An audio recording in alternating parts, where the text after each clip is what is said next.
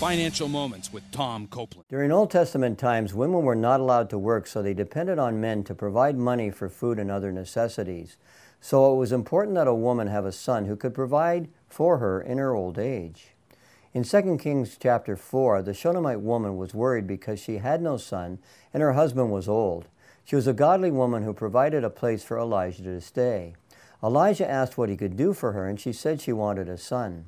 Elisha prophesied that she would have a son within a year. God answered that prayer and she gave birth to a son.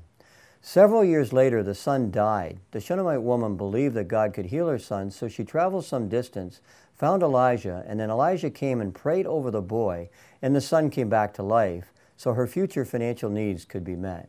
In summary, if you put God first, God will meet your needs, sometimes through normal ways and sometimes miraculously.